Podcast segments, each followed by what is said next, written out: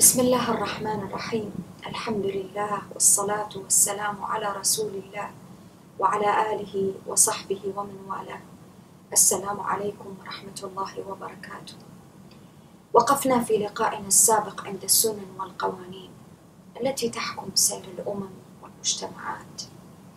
يحدثنا القرآن عنها في حديثه إلى النفس النفس المخاطب بها القرآن العظيم. النفس في كل وقت. تأخذ العبرة تأخذ الدرس تتعلم. لا تقع في تلك الأخطاء التي وقعت فيها أمم سابقة من قبل فحق عليها القول. وفي ختام تلك الآيات ربي سبحانه وتعالى يقرر حقيقة يقول وما وجدنا لأكثرهم من عهد وإن وجدنا أكثرهم لفاسقين. والعهد الذي تكلمنا عنه الآيات وتكلمنا عنه سورة الأعراف سيذكر في نهايات السورة. وإذ أخذ ربك من بني آدم من ظهورهم ذريتهم وأشهدهم على أنفسهم ألست بربكم؟ قالوا بلى شهدنا. عهد أخذه الله سبحانه وتعالى على بني آدم في عالم الذر. عهد الفطرة عهد الإيمان عهد التوحيد.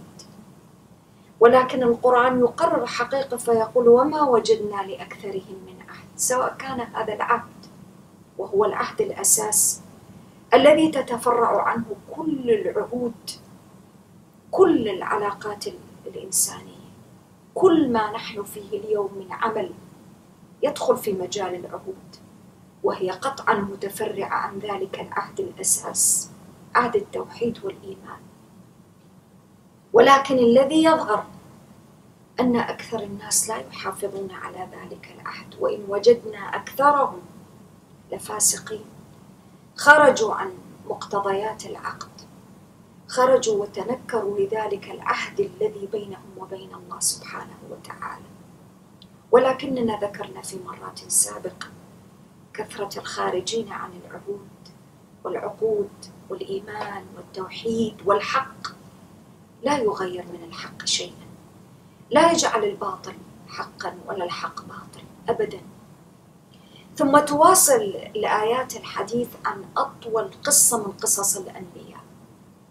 وأول سورة في كتاب الله عز وجل تذكر هذه القصة قصة موسى عليه السلام. بهذا التفصيل سورة الاعراف وموسى عليه السلام كما هو معروف هو أكثر الأنبياء ذكرا في كتاب الله. ذكر أكثر من 130 مرة في كتاب الله. ولكن سورة الأعراف من أكثر السور التي تناولت جوانب مختلفة في قصة موسى عليه السلام لم تتناولها سور أخرى. بدأت في القصة منذ البداية. البداية بداية الرسالة وليست بداية قصة موسى عليه السلام مع فرعون. وتربى في حجره وكيف عاش وكيف حصل وخرج. لا. سورة الأعراف تبدأ من الحديث عن قضية الرسالة. آه الذي فعلا يلفت النظر في آه قصة موسى عليه السلام. أنها تناولت هذه الجوانب المتعلقة بالرسالة في هذه الوقفات. في حياة موسى عليه السلام. ولذلك بدأها الله عز وجل بقوله ثم بعثنا من بعده. بعد الأنبياء.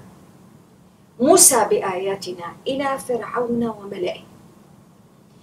وأول آية في قصة موسى عليه السلام تجمع وتوضح بشكل بين بداية القصة ونهاية القصة كعادة القرآن. القرآن في كثير من الأحيان. يأتينا بالقصة مجمل ثم يأتي بالتفاصيل. فجاء بالقصة أو من أولها مجملا. قال ثم بعثنا من بعدهم موسى بآياتنا إلى فرعون وملئه. ما الذي حصل؟ فظلموا بها. فانظر كيف كان عاقبة المفسدين. بساطة شديدة.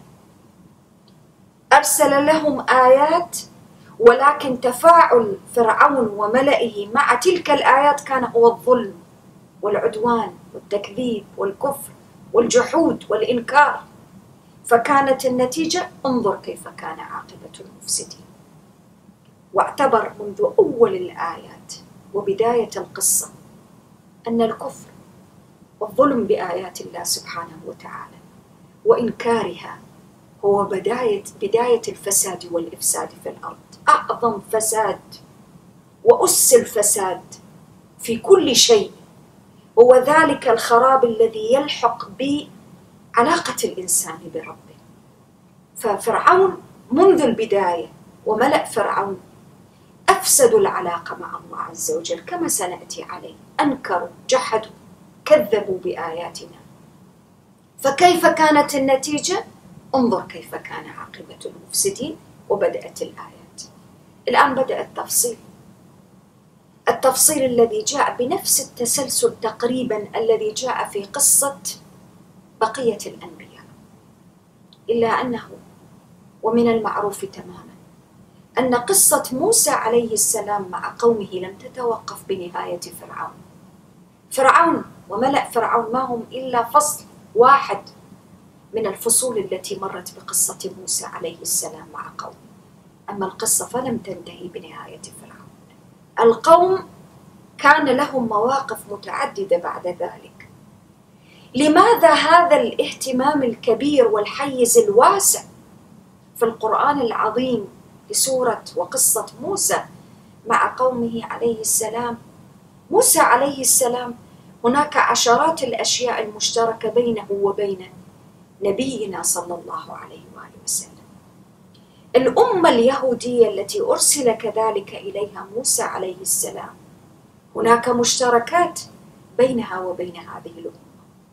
أمة أمة كتاب، أمة رسالة، أمة عهد، أمة تعاملت مع كتابها ومع أنبيائها بطريقة معينة. من أطول الأمم تاريخا. ثم إن هذه الأمة اليهودية.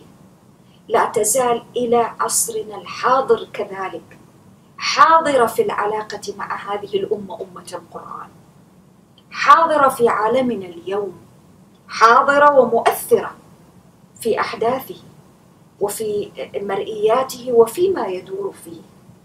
فكان من اهتمام القرآن العظيم بهذه الأحداث وبهذا السرد التاريخي ما يبرره وذكرنا في مرات سابقة ونذكر القرآن حين يعرض لأحداث التاريخ لا يعرضها منفصلة عن عن الحاضر أو المستقبل يعرضها ليس بانفصال بل بتوافق واتساق شديد. الماضي متصل بالحاضر والحاضر لابد أن يكون له ارتباط بالماضي والمستقبل لابد أن يستحضر الماضي والحاضر في ذات الوقت. هذه الجزئيات نراها واضحة في الآيات. وقال موسى يا فرعون إني رسول من رب العالمين. حقيق على ألا أقول على الله إلا الحق. قد جئتكم ببينة من ربكم فأرسل معي بني إسرائيل. وهنا يلفت النظر في القضية أن الخطاب لفرعون لم يأتي كما جاء مع بقية الأنبياء. خطاب موسى عليه السلام لفرعون لم يأتي كما جاء مع بقية الأنبياء.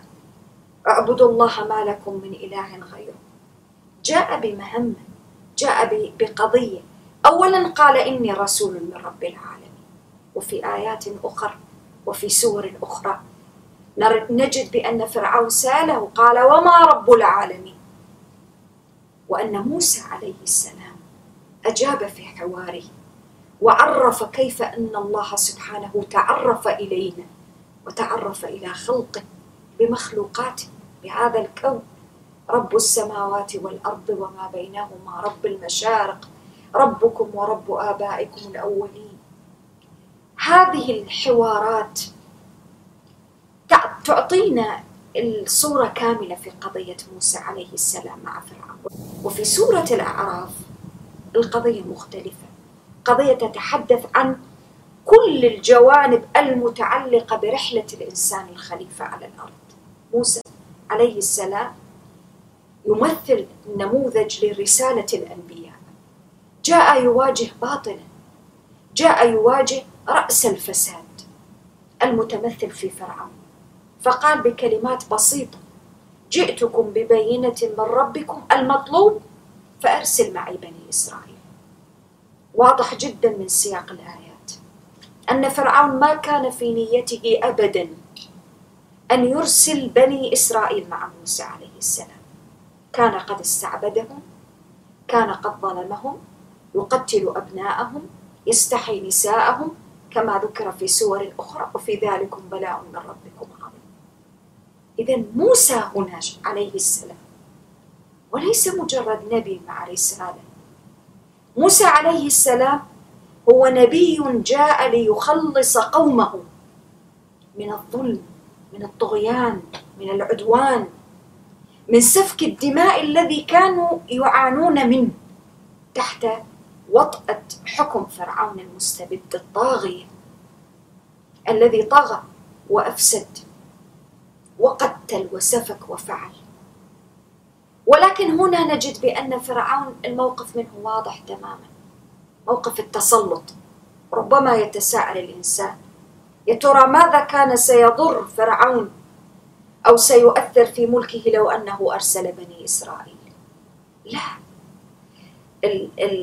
السلطة هنا والطغيان والظلم والعدوان لا تكتفي هنا فقط بقضية النتائج أو المصالح لا. مشكلة الطغيان في النفس أن الإنسان وهذه كانت كل هذه الأبجديات موجودة في نفس فرعون الطاغية. يزين للإنسان سلطة موهومة قدرة غير حقيقية. فيعتقد ويغتر نتيجة لذلك أنه يستطيع أن يفعل ما يشاء. والله سبحانه وتعالى يمهل ويستدرجه ويعطيه ولكن لكي يأخذه أخذ عزيز مقتدر. وهذا كل هذا لا يعرفه فرعون. فرعون إنسان طاغي يرى أن في سلطته سلطة مطلقة. وقد قال أنا ربكم الأعلى. فلا يمكن لا لموسى ولا لغيره أن يطالبه بشيء حتى ولو كانت تلك المطالبة حق من الحقوق المشروعة. هذا معنى من معاني الطغيان أن الإنسان يصبح في ذاته يستشعر نتيجة لجنون العظمة والسلطة والقوة الموهومة. أنه لا يحق لأي أحد من الناس أن يسائله. هو فوق المساءلة. هو فوق أن يسأل لما فعلت كذا؟ لما تفعل كذا؟ قضية خطيرة جدا. في إشكالية الطغيان إشكالية الظلم إشكالية الفساد إشكالية الاستبداد. والقرآن العظيم منذ بداية الأمر هنا ومنذ بداية القصة يؤسس لقضية هامة أن لا ينبغي أن يكون هناك إنسان فوق المساءلة فوق أن يسأل. طالما هو بشر فهو يسأل. فإذا منذ البداية فرعون قال إن كنت جئت بآية فأت بها إن كنت من الصادقين. يريد آية يريد معجزة يريد شيء حسي. وطبعا كلنا نعلم بأن فرعون كان غارقا في عالم الحس والمادة لا يمكن أن يصدق غيبا لا يمكن أن يصدق شيئا غاب عن حسه أو عن نظره وموسى عليه السلام ألقى عصاه. وإذا بهذه العصا تتحول إلى ثعبان واضح أمام الناس ثعبان حي. وكما هو معروف اشتهر السحر في قوم موسى. القوم قوم موسى كانوا قضية السحر بالنسبة إليهم قضية دارجة مألوفة معتادة يمارسونها بشكل واضح ولهم طقوس خاصة فيها. بمعنى آخر أنهم كانوا قد برعوا في صنعة السحر. والسحر صنعة من الصنائع المختلفة. ونزع يده فإذا هي بيضاء للناظرين. والملأ من حول موسى. وهكذا قصة الملأ تتكرر مع كل نبي من الأنبياء. لا شيء لا شيء يمكن أن يحول بين الإنسان وبين الحق كبطانة فاسدة. والملأ هم عبارة عن بطانة من حول هذا الإنسان الحاكم. هذا الإنسان صاحب السلطة البطانة التي تحيط به بطانة فاسدة. بطانة أقامت مصالحها على ظلمه وطغيانه على عكس الحق. فشيء طبيعي جدا ومبرر تماما أنها تقف وتواجه أصحاب الحق من الأنبياء. وجميع الرسل الذين جاءوا برسالة التوحيد.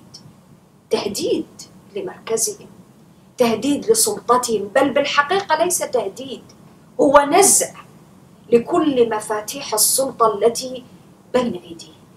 فكيف يمكن أن يتخيل الإنسان أنهم يسمحوا لذلك النبي المرسل مهما جاء معه من بينات ومعجزات أن يحول بينهم وبين الاستمرار في تلك الانتهازية والاستغلال للنفوذ وللسلطة وللقوه مباشرة حكموا على القضية فقالوا إن هذا لساحر عليم. ساحر عليم. ووصفوه بنفس الوصف الذي كان قد شاع في قوم موسى. واعتبروا أن هذه المعجزة العظيمة التي لا يستطيع إنسان أن يأتي بها. إنما هي من قبيل السحر. السحر كما هو معلوم.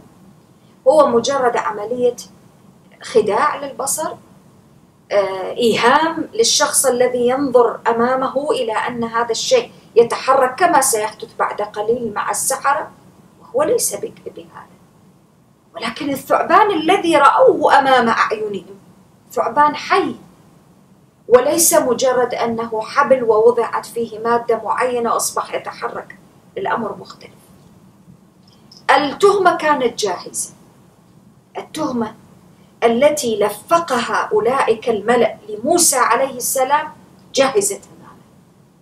وهي تهمة على مدى الأزمان وتعاقب العصور والفترات مع أصحاب الحق. ماذا قالوا؟ يريد أن يخرجكم من أرضكم فماذا تأمرون؟ ربما سياق الكلام يوضح أو يوحي بأن فرعون هو الذي قال للملأ أو الملأ هم الذين قالوا بقطع النظر.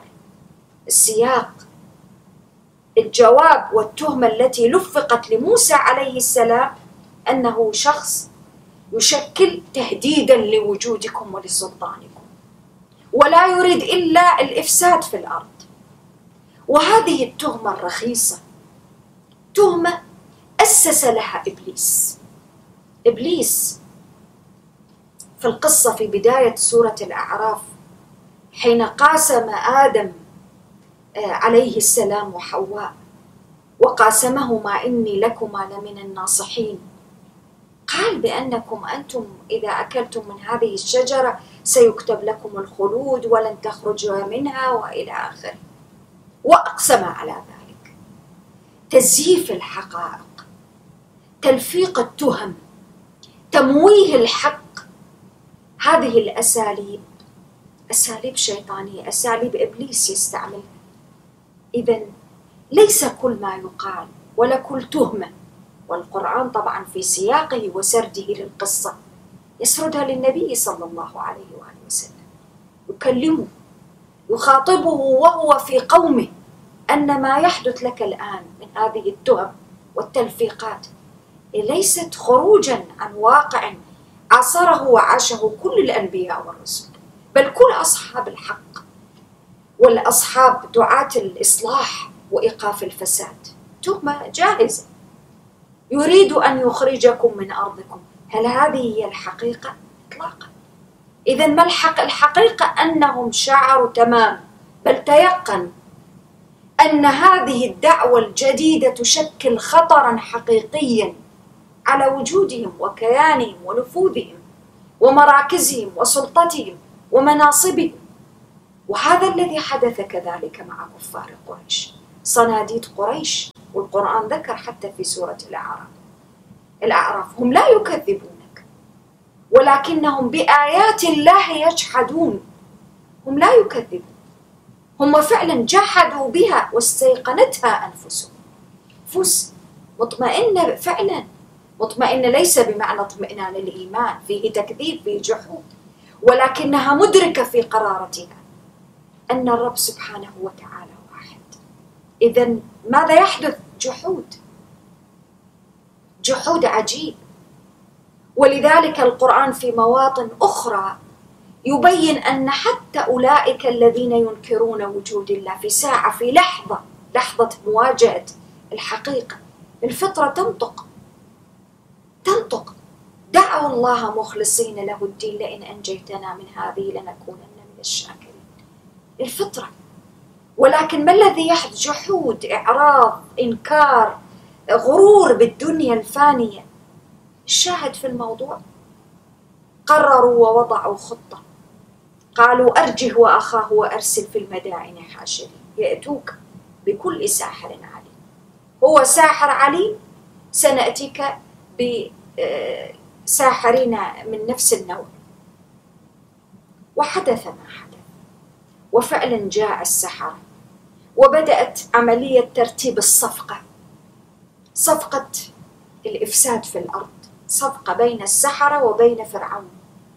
دعوة جديدة نسيطر عليها فإذا سيطرنا عليها آه، إذا آه، كنا نحن الغالبين ونكون من المقربين.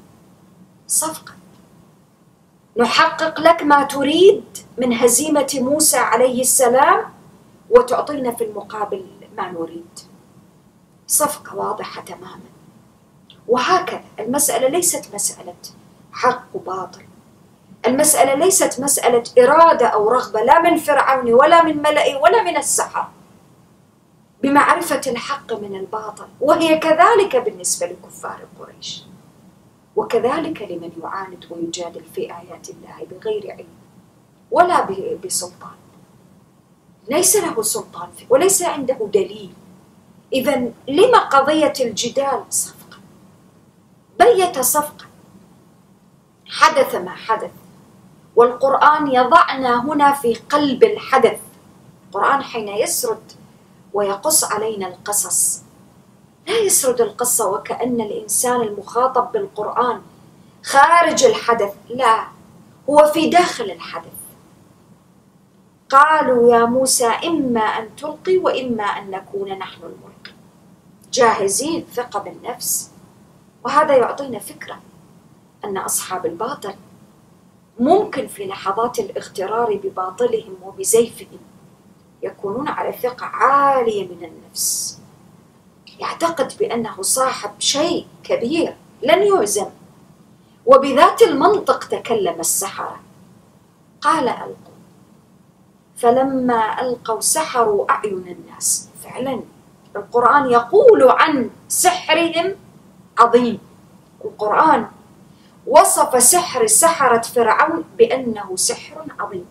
استرهبوهم وجاءوا بسحر عظيم. سحر عظيم. عمل كبير جدا. واسترهبوهم. السحر هنا في هذه الآية في هذه الكلمة بالذات. السحر في كثير من الأحيان في غالبه هو قائم على ما يوقعه في نفس المقابل من الرهبة ومن الخوف. رهبة أو خوف من أي شيء. من أن هذا الساحر يمتلك شيئا لا يملكه الشخص الناظر إليه. قضية مهمة جدا في قضية السحر وفي قضية التأثير وفي قضية سحر أعين الناس. فطبعا بطبيعة الحال حين رأوا ذلك السحر الحبال وأوضحت آيات وسور أخرى وتدبروا في النص يخيل إليه. هذا في سور أخرى. إذا هو خيال وتخيل يحصل للناظر. ولكن في واقع الأمر هو ليس بحقيقة. هو ليس بمعنى أن ذلك الحبل الذي رمى به الساحر أصبح حيا تسعى لا. هو لا يمتلك أن يبث في الجماد الروح أو الحياة. تدبروا في هذا المعنى.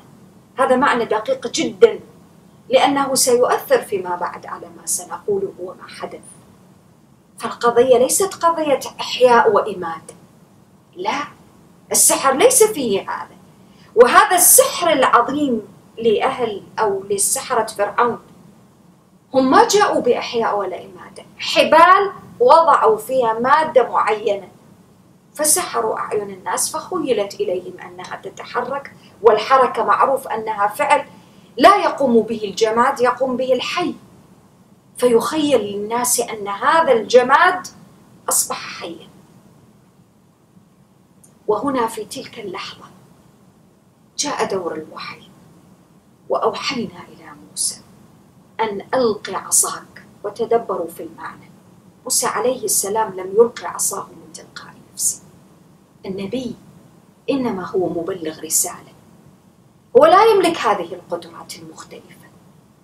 هو يتحرك بأمر من؟ بأمر الله سبحانه. فالقوة الآن التي ستجرى على يده ليس قوة من تلقاء نفسه والأمر ليس امرا من تلقاء ذاته هو لا يملك شيئا. الأمر والقوة وما سيحدث الآن في الموقف إنما هو من عند الله سبحانه وتعالى. قال ألق عصاك فإذا هي تلقف ما يافك تدبروا في المعنى. أخذت ووصف ما قاموا به من سحر. إفك كذب. آه، مجرد عملية إيهام للطرف المقابل. إفك. قمة في الكذب والاحتيال والتزييف وتغيير الحقائق وتبديلها وليس بحقيقة. اذا كيف عصاك لقفت ما أفكوا؟ عصاك تحركت حركة حقيقية حركة حياة. من الذي حرك تلك العصا الجماد وأوجد فيها الحياة؟ لأنه في آيات أخرى قال فألقاها فإذا هي حية تسعى. من الذي بعث ووضع فيها الحياة والروح؟ هذه عصا جماد قطعة خشب. من الذي جعلها تتحرك وألقى الحي. الحي الذي لا يموت. الذي ألقاها موسى عليه السلام باسمه. فاصبحت أي شيء تلقف ما يفك وهذه طبيعة الحق. عصا موسى حين تحولت إلى الحيه هذا حق. هذا ليس تزييف هذا ليس خداع هذا ليس غش هذا ليس ضحك على عقول الناس ولا استخفاف بهم. ولكن ما فعله السحرة. كان تزييف كان غش كان خداع. وطبيعة الباطل أنه لا يصمد أمام الحق.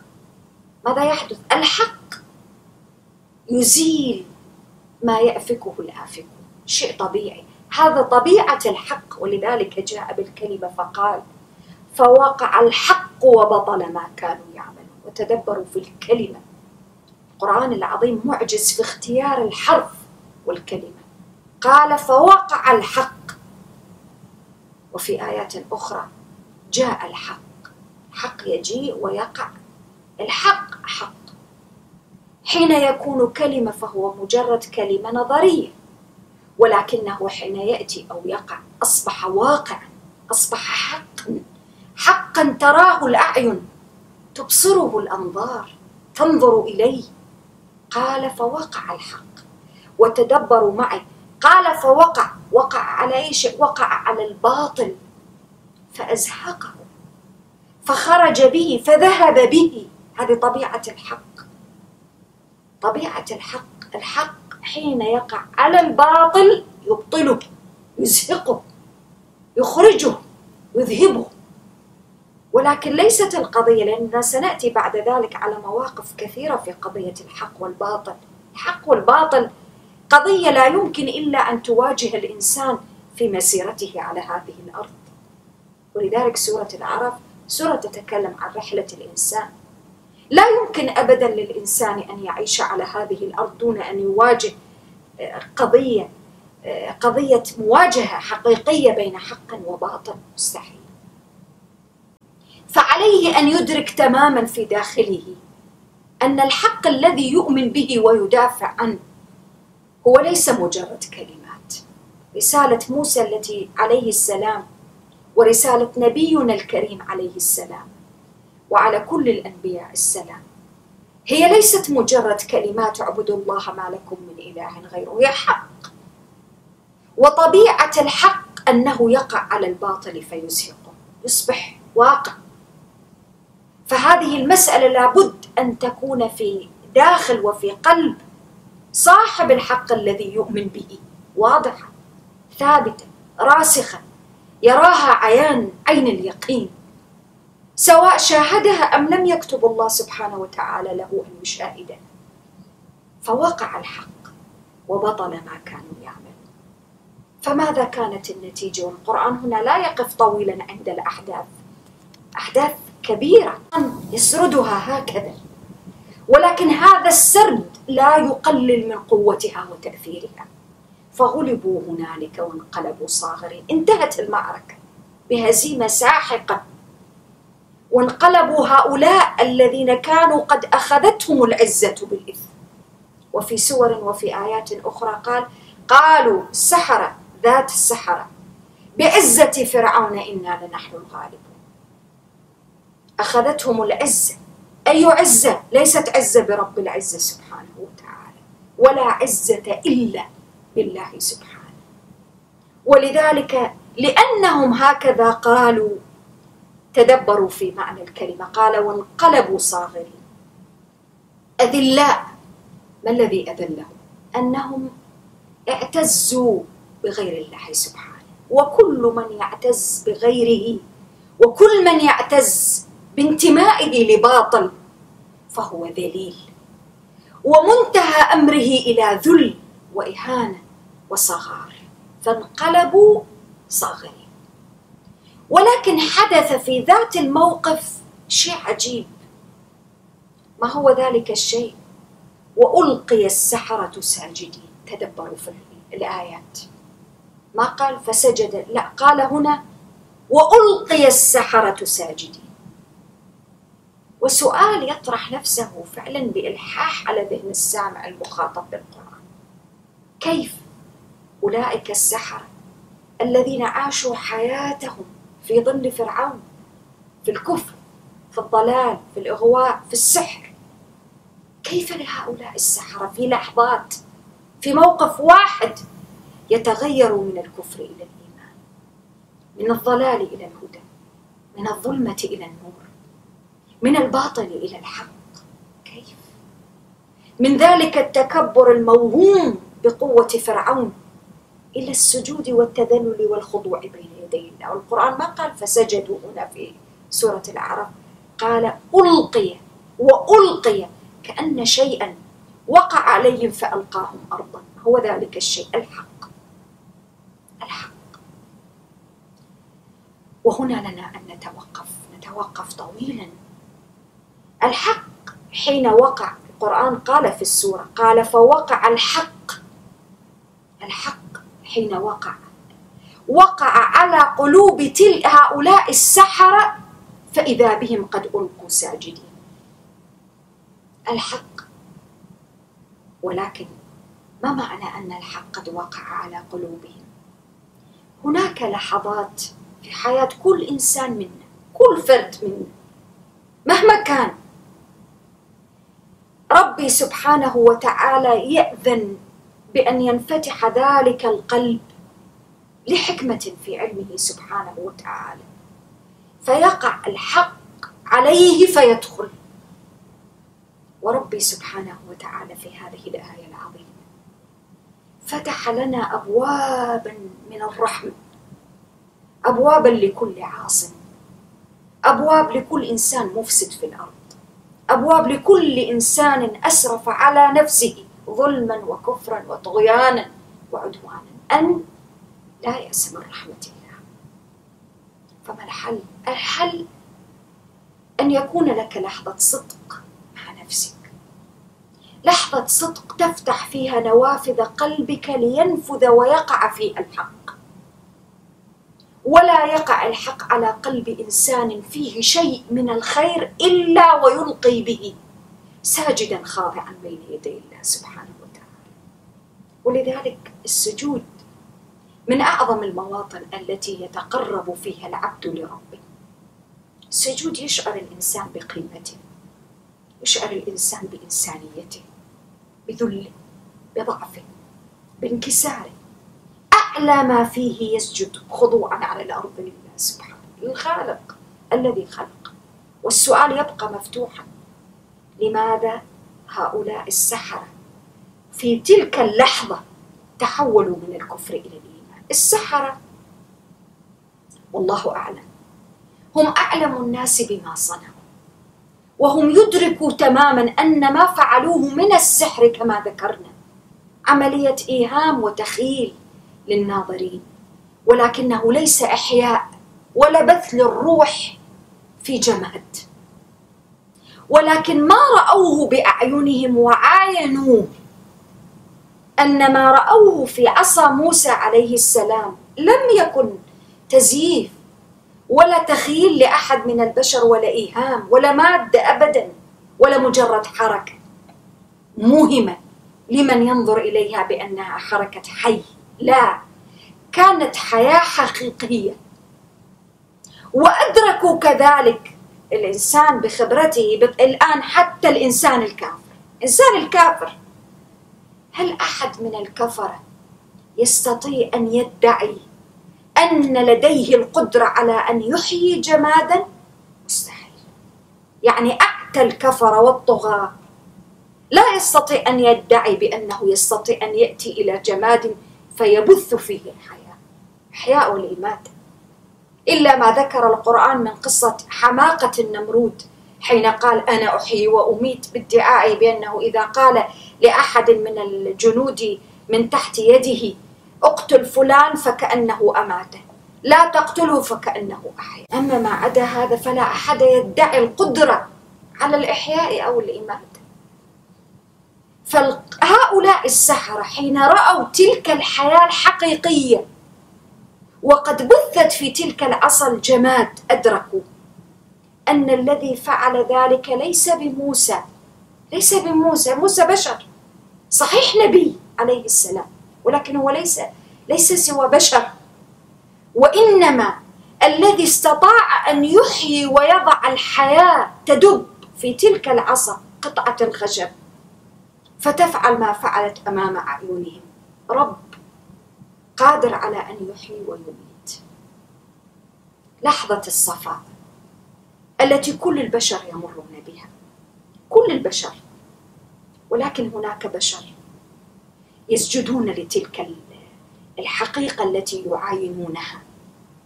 حقيقة الشعور بأن الله سبحانه فوق كل شيء. خالق مدبر رازق محيي مميت. فلذلك ألقي السحرة ساجدين. وبعض الأشخاص تأتي عليه نفس اللحظة. ولكنه يصر على عناده واستكباره وكفره. وهذا الفارق بين السحرة وبين فرعون. الآية هذه الآية المعجزة حدثت أمام فرعون وملئه أمام فرعون وملئه وأمام السحرة. السحرة آمنوا. قالوا آمنا برب العالمين ولكن فرعون لم يؤمن. وملأ الملأ الذين من حوله لم يؤمنوا. اللحظة واحدة. والآية واحدة. آمن بها من آمن وكفر بها من كفر. وكذلك القرآن. وكذلك الكتب. وكذلك الرسالات. وكذلك الآيات المبثوثة من حولنا. أنت على سبيل المثال قد تجلس في لحظة غروب الشمس أو شروقها. تنظر إليها فإذا بقلبك يتحرك إيمانا وشوقا لخالقه فتقول سبحان الله من أعماق قلبك. تشعر بالخشوع تشعر بالتذلل والسجود بين يدي الله. وأحيانا ربما في لحظة خشوع وصفاء لا تملك إلا أن تسجد خشوعا لله. للرب الذي خلق هذا الجمال هذا الإبداع هذا الإتقان هذا الحسن الذي لا يمكن إلا أن يخلقه الله سبحانه لا أحد سواه. وهناك بشر ينظرون إلى نفس الآية نفس المنظر الذي أنت تنظر إليه. ولا يحرك فيهم شيئا. ولا يهز منهم ولا شيء ولا يحرك ساكن. ما الذي حرك قلبك ومشاعرك وهز عواطف الإنسانية فيك والعبودية ولم يحركها في هذا؟ لحظة الإيمان هذه. قالوا آمنا برب العالمين. رب موسى وهارون. فرعون على النقيض قال آمنتم به. قبل أن أذن لكم؟ إن هذا لمكر مكرتموه في المدينة. مرة ثانية التهم الجاهزة لتخرجوا منها أهلها فسوف تعلمون. السلطة. فرعون إنسان مستبد. إنسان مستبد الطاغية. يعميه الضلال والاستكبار والطغيان عن رؤية أي شيء من الحقيقة.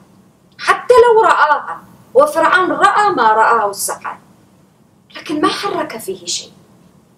ما الذي حدث؟ فرعون سدت لديه منافذ الإدراك. عاد ينظر ولكنه لا يبصر. يسمع ولكنه لا يسمع. يرى بقلبه ولكنه لا يفقه. كما وصف القرآن أولئك الذين كفروا. أولئك الذين طمسوا قلوبهم وبصائرهم بالكفر. ولذلك القرآن يحذر من الظلم أيما تحذير. لماذا؟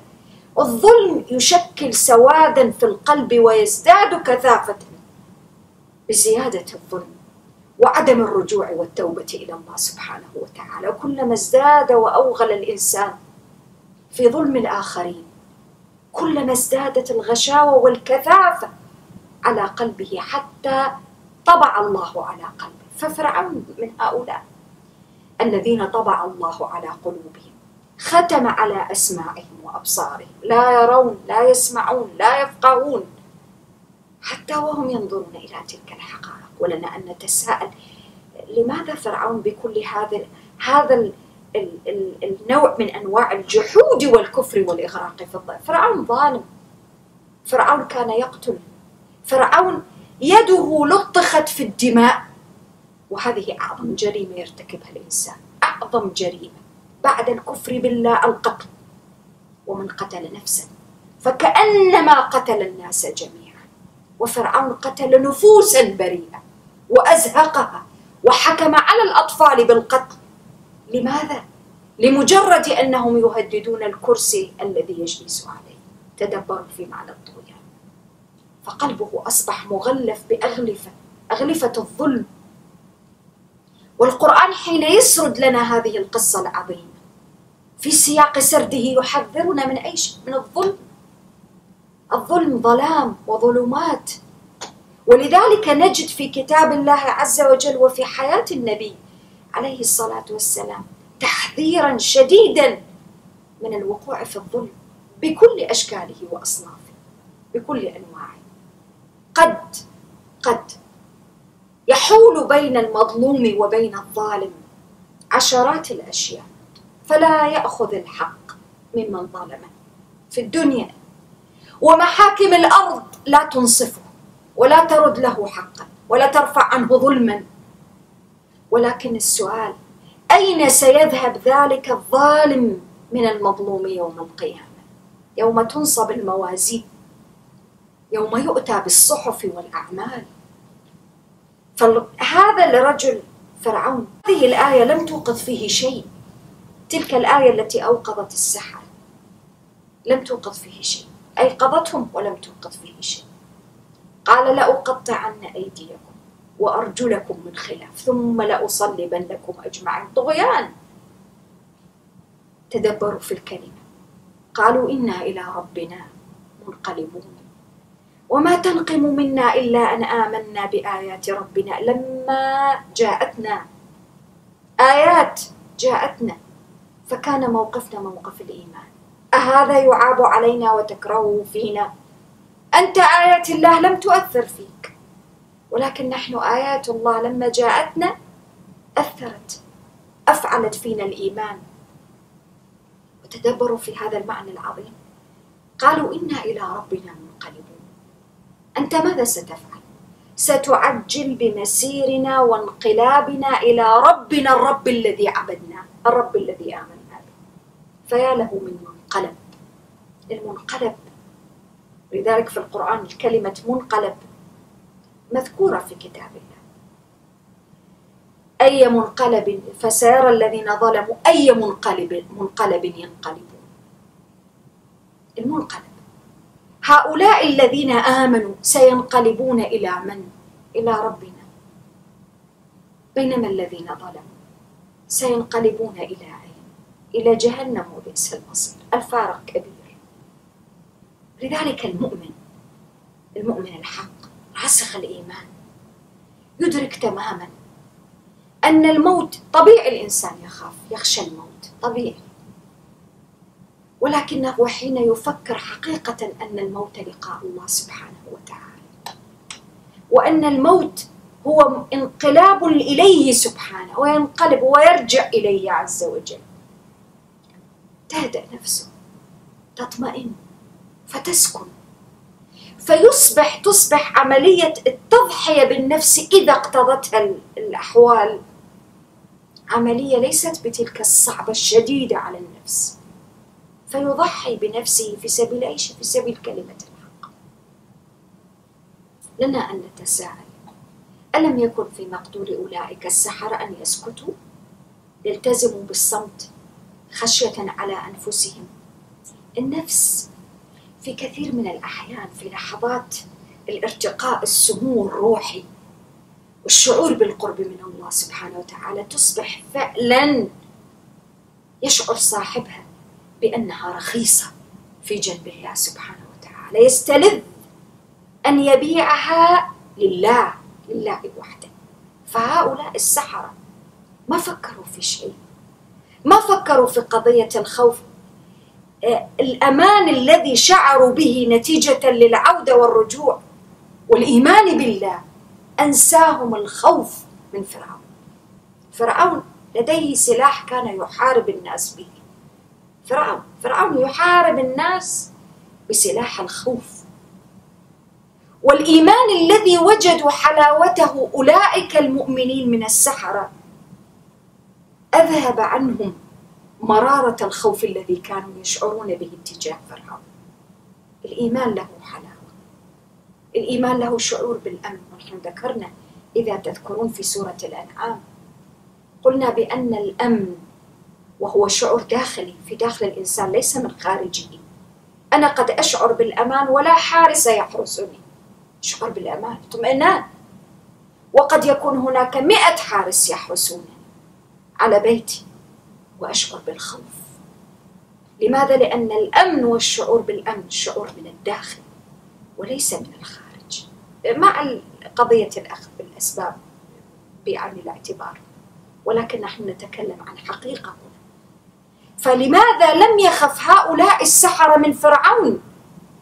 لأن حلاوة الإيمان والقرب من الله سبحانه العلي القدير وشعورهم بلذة الاطمئنان إلى أمره وإلى حكمه. أنستهم مرارة الخوف من فرعون. وهكذا المؤمن. المؤمن. الإيمان الحق. حين يشعر بقربه من الله عز وجل. يقترب يقترب. ذلك القرآن يخاطب نبيه صلى الله عليه وسلم. يقول كلا لا تطعه واسجد. واقترب. اجهر. جاهر بدعوتك. واسجد واقترب. لماذا؟ لأن ما ستجده من شعور بالأمان الحقيقي. وأنت بقرب الله سبحانه وتعالى وبجواره عز وجل. يشغلك ويأخذك بعيدا عن كل مصادر الخوف في العالم. أليس الله بكاف عبده؟ الرب الذي بيده مقاليد السماوات والأرض. أدرك السحرة أن فرعون كان إنسان زائف. كل ما هو فيه كان مبني على الزيف والضلال والباطل. أما الرب الذي آمن به فرسالة النبي الذي أرسله حق حق رأوه أمام أعينهم تدبروا في المعنى. آمنا بآيات ربنا لما جاءتنا. وهذا نحتاج فيه فعلا لتوقف. حين تأتيك الآيات والآيات بين يديك. هذه آيات القرآن بين يديك. ردة الفعل التي ينبغي أن تكون أن تؤمن بها. تدبروا في الكلمة. قالوا ربنا أفرغ علينا صبرا وتوفنا مسلمين. كأن الصبر دلو. هكذا يصب على صاحبه. يفرغ أفرغ علينا صبرا وتوفنا مسلمين. الثبات. الإيمان يحتاج إلى ثبات. ثبات أمام التحديات. ثبات أمام البشر أمام الطغاة أمام الذين يخوفون الناس من كل شيء أمام أولئك الذين يبثون الرعب والرهب والرهبة في نفوس البشر أمام الذين يستعملون القتل والسجن والتشريد والتهجير والتعذيب. هو استعمل كل الأساليب. قال لأقطعن أيديكم وأرجلكم من خلاف ولأصلبنكم أجمعين. تخويف تعذيب كل الأساليب. ولكن المؤمن المؤمن الحق هؤلاء السحرة قالوا ربنا أفرغ علينا صبرا. هكذا المؤمن في جهاده في تحديه للباطل. الباطل يحتاج إلى من يوقفه. وإيقاف الباطل في بعض الأحيان يحتاج إلى تضحية. يحتاج يحتاج إلى نفوس فعلا. نفوس تضحي بالغالي والنفيس. لأجل أي شيء السحرة ما فعلوا هذا لأجل موسى. فعلوا هذا لأجل رب موسى. آمنا برب العالمين. رب موسى وهارون. ماذا كانت النتيجة؟ هذا الموقف في حد ذاته هو معجزة. كان ممكن أن يحرك نفوس الملأ أو على الأقل بعض الملأ من قوم فرعون. ما حدث هذا. وقال الملأ من قوم فرعون أتذر موسى وقومه ليفسدوا في الأرض ويذرك وآلهتك تتركهم؟ تدبروا في التزييف. ليفسدوا في الأرض. من الذي يفسد على وجه الحقيقة؟ الذي يقتل الأبناء ويستحيي النساء ويدمر بطغيانه وظلمه وعدوانه. أم موسى الذي عليه السلام الذي يريد أن يخلص هؤلاء المظلومين؟ منطق الباطل وأهل الباطل دائما منطق مقلوب. ودائما دائما يستعمل في الظاهر كلمات وأسلوب غير الواقع وغير الحقيقة. تدبروا في هذا المعنى. الملأ من فرعون المفسدين في الأرض اللي القرآن أطلق عليهم فقال فانظر كيف كان عاقبة المفسدين. القرآن سماهم مفسدين. هؤلاء يقولوا عن موسى عليه السلام ويقولوا عن المؤمنين يفسدوا في الأرض. تدبروا في ذلك المنطق العجيب. حين يصبح منطق الباطل هو الذي يعلو لأجل أن يزيفوا فيبينوا أن الباطل حق وأن الحق باطل. ولكن كما ذكرنا تزييف والخداع والتمويه التي هي من أساليب إبليس لا تغير من الحقائق شيء. ولا تستطيع في ذات الوقت أن تبدل الحقائق أو تغيرها أمام أولئك أصحاب الأبصار والعقول والقلوب النيرة التي تنظر وترى بنور الإيمان. فعلى ما فعل قال سنقتل أبناءهم. ونستحيي نساءهم وإنا فوقهم قاهرون. هذا هو الإصلاح. ما هو منهج؟ فرعون في الإصلاح هو عاب على موسى هو والملأ بأنهم يفسدوا في الأرض. فما هو البديل بالنسبة لك؟ قتل واستحياء النساء وقهر وظلم واستبداد بالناس. ماذا يكون الموقف؟ صاحب الحق ماذا يفعل في مثل هذا؟ قال موسى لقومه تدبروا في الكلمة استعينوا بالله. الله. لا عون لك إلا من يعاونك الله سبحانه وتعالى. لا عون. ولذلك نحن عشرات المرات نقول إياك نعبد وإياك نستعين. ونحن نتلو سورة الفاتحة. إياك نعبد وإياك نستعين. أنا أستعين بقوتك على عجزي استعين بقوتك على ضعفي. استعين بغناك على فقري. استعين بقوتك أنت وأنت القوي على كل ما أنا فيه لا قوة لي إن لم تقوي ولا صبر لي إن لم تصبرني ولا طاقة لي إن لم تحملني. أنا عبدك عبدك العاجز عبدك الضعيف. أنا حتى إن لم تقويني على الوقوف والسجود بين يديك أنا لا أستطيع.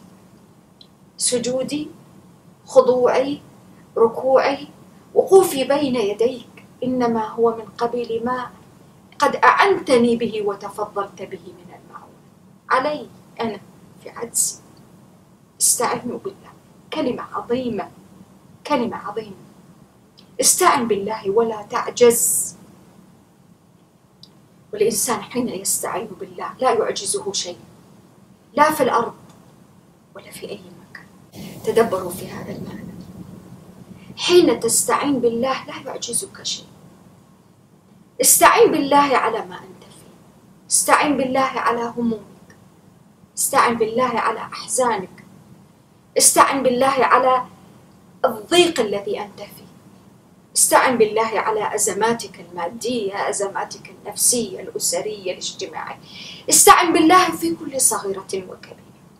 اطلب منه العون فإنك إن تطلب العون منه. إنما تطلبه من قوي قوي قادر. وأنت ضعيف عاجز. أنت بحاجة إلى العون ومن يمدك بالعون سواه استعينوا بالله. والاستعانة بالله تحتاج إلى صبر. والصبر من أعظم العبادات التي يتقرب بها المتقربون إلى الله سبحانه. إنما يوفى الصابرون أجرهم بغير حساب. الطاعة تحتاج إلى صبر. والبعد عن المعاصي يحتاج إلى صبر. والثبات على الحق يحتاج إلى صبر. والثبات والمحاولة لتقبل والتسليم والتفويض لأقدار الله فينا سبحانه. تحتاج إلى صبر. استعينوا بالله واصبروا وصف عجيبة وصفك. وصف عظيمة وقانون من القوانين. الذي ينبغي لأهل الصلاح والإصلاح أن لا يتجاوزوه أبدا. استعينوا بالله. واصبروا لا يخالط نفوسكم أي شك. إن الأرض لله. الأرض ليست لفرعون. الأرض ليست لفرعون. وإن قال أليس لي ملك مصر؟ ولكن القضية ليست ادعاء فرعون ماض وقد مضى. فرعون ميت وقد مات. وغير فرعون يموتون. الجن والإنس يموتون. وتبقى الأرض لله. لله وحده. لا شريك الأرض والسماء ومن فيها وما بينهما لله وحده. أما وأنها لله إذا يورثها من يشاء من عباده. يورثها من يشاء. والعاقبة لمن؟ للمتقين. كلمة عظيمة جدا. العاقبة للمتقين. العاقبة ليست للمفسدين. النتيجة ليست للفساد. ولا للمفسدين للمتقين. لماذا لم يقل للمؤمنين؟ التقوى تحتاج إلى صبر ومصابرة ومكابدة وجهاد نفس وتحدي وترقي في درجات الإيمان. ليس كل الناس يصبرون حتى النهاية. البعض يقع في منتصف الطريق والبعض يقع في ثلث الطريق. بعد المنتصف نسأل الله على ما يحب وعلى ما وأن يجعلنا بفضله ورحمته.